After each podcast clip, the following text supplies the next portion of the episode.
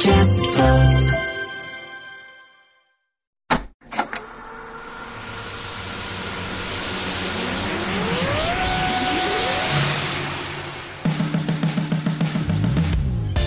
こんばんは。浦郷エリカです。これからさらに加速するであろうベンチャー企業に注目するベンチャー企業キュレーションプログラムブーストメインパーソナリティはウーム株式会社会長の鎌田和樹さんです。よろしくお願いします。よろしくお願いします。お願いします、番組のコンセプトの一つとして鎌田さんにはリスナーの皆さんと同じくこれからお話を伺う企業についてあえて予備知識なしで臨んでいただきます。さて今週のゲストは株式会社レーマン代表取締役トッコさんです。よろしくお願いします。よろしくお願いします。えまずはトッコさんの手掛ける事業サービス内容を一言でお願いします。はい、えー医療や医学に特化して、えー難しいことを分かりやすく伝えるためにイラストとかアニメーションとか 3D を使って伝える会社です。今日もまた面白い会社さんが それはあの、はい。ご説明いただいたことで概略は理解できるんですけどそのアニメーションだったりイラストを作られて、はい。最終的はそれを見る人がいるわけじゃないですか。見る人がいます。どこで見ることが多いんですか皆さん。えー、とすごく幅広くって例えば小学生の教科書なんかもイラスト入ってますよね理科で。うん。それから病院に行った時に患者さんが手にする自分の病気ってどういう病気だろうとか、うん。どんな手術をするんだろうとかっていう説明のパンフレットですとか論文とかうん。専門書っていったようなこうかなり幅広いところで実は目にしてる仕事です。それを全部トッコさんの会社が過去作ったものも含めて、はい。権利を持たれてじゃあ1回目発注してくれた方だったら、まあ、この金額で使っていいですよと。でもその他の会社さんもあこのイラスト使いたいよって言った時はじゃあこの金額ですよみたいな形で全部管理されてらっしゃるってことなんです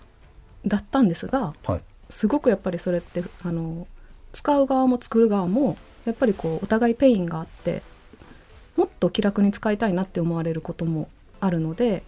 ちょっとそこは今回アプリを開発してうん。より身近になるような仕組みを今作っているところです。えー。でもなんかやっぱりその多くの方がそれで理解をしてくださったりとかっていうふうになったら一番いいですよねっていうところからもうちょっとライトにしようって考えなんですか？そうですね。あの本当に高い時間がかかるどうやってあの注文すればいいかわからないっていうことがすごく多くって受ける側もあんまり日本では職業として多い仕事ではないのでだからこうそこの垣根を下げることでもっとメディカルイラストレーションが身近になれば医療の発展にも役立つし教育にも役立つしっていうところをもう目標としてます。でもそれって依頼したい側と書きたいけど、でもそんなに人体のこと知らないよねっていうそこの間を取り持ってたりするんですか？実際にはただ右から左で仕事をさばくだけじゃなくって、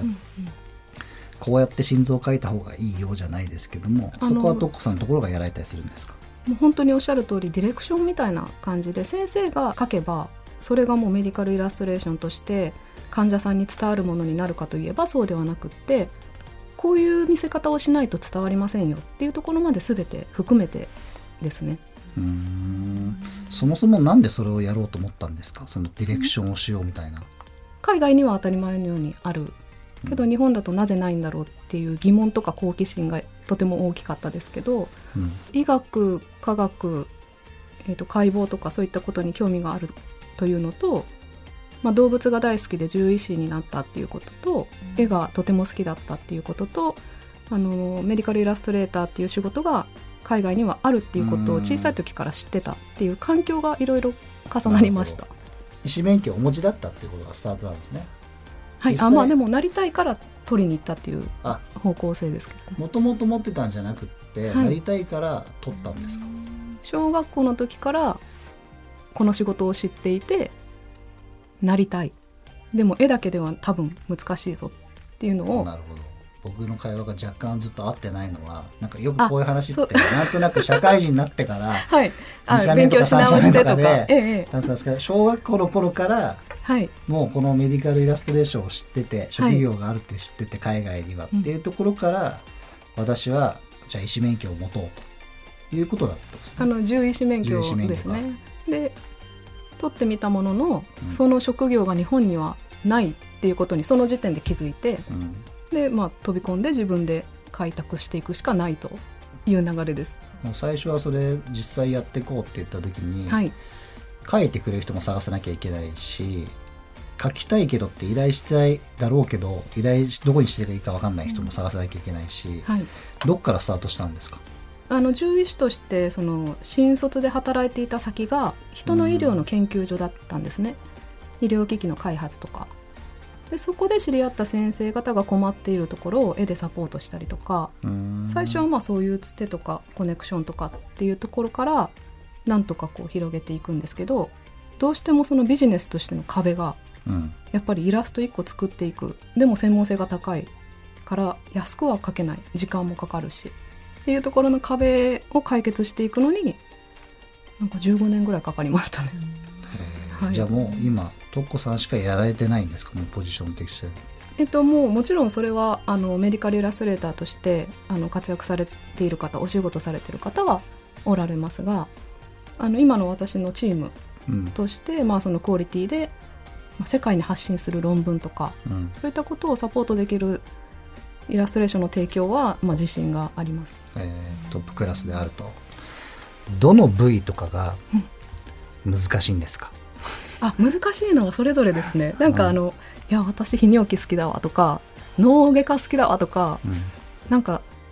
おのおの違いますなんか毛を描くのめっちゃ嫌いとか あイラストレーターさん側からすると あそうですそうです。描きたくないなこれ。あの骨は好きだけどちょっとあのムニュムニュしたのは嫌いとか。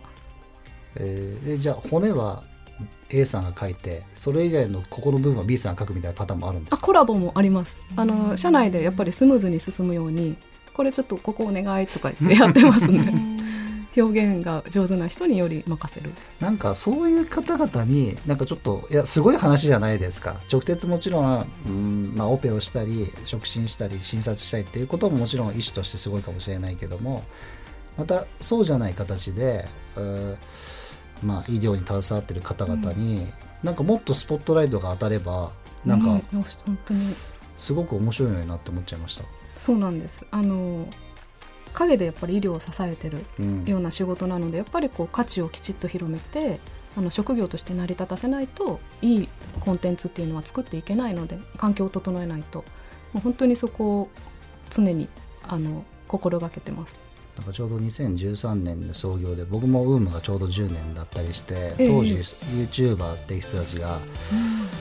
まあ日も日の目を見るかどうかみたいなところであって僕がやってることもまさに彼らが主役だけどディレクションしなきゃいけないことがたくさんあってみたいなことをやってきた10年だったんで同じくしてそのメディカルイラストレーターの方にもっといろんなメディアでドックさんの会社もそうですしイラストレーターの方も表に出てくれたらいろんな形でなんか医療の見方が変わるんじゃないかなと思ったので、うん、はい、ぜひこれからもいろいろとお仕事させていただきたいお話しさせていただきた。いと思いましたありがとうございました。ということで今週のゲストは株式会社レーマン代表取締役とっこさんでした。ありがとうございました。TBS ラジオブーストは Spotify など各種ポッドキャストでも配信中です。それではまた来週お会いしましょう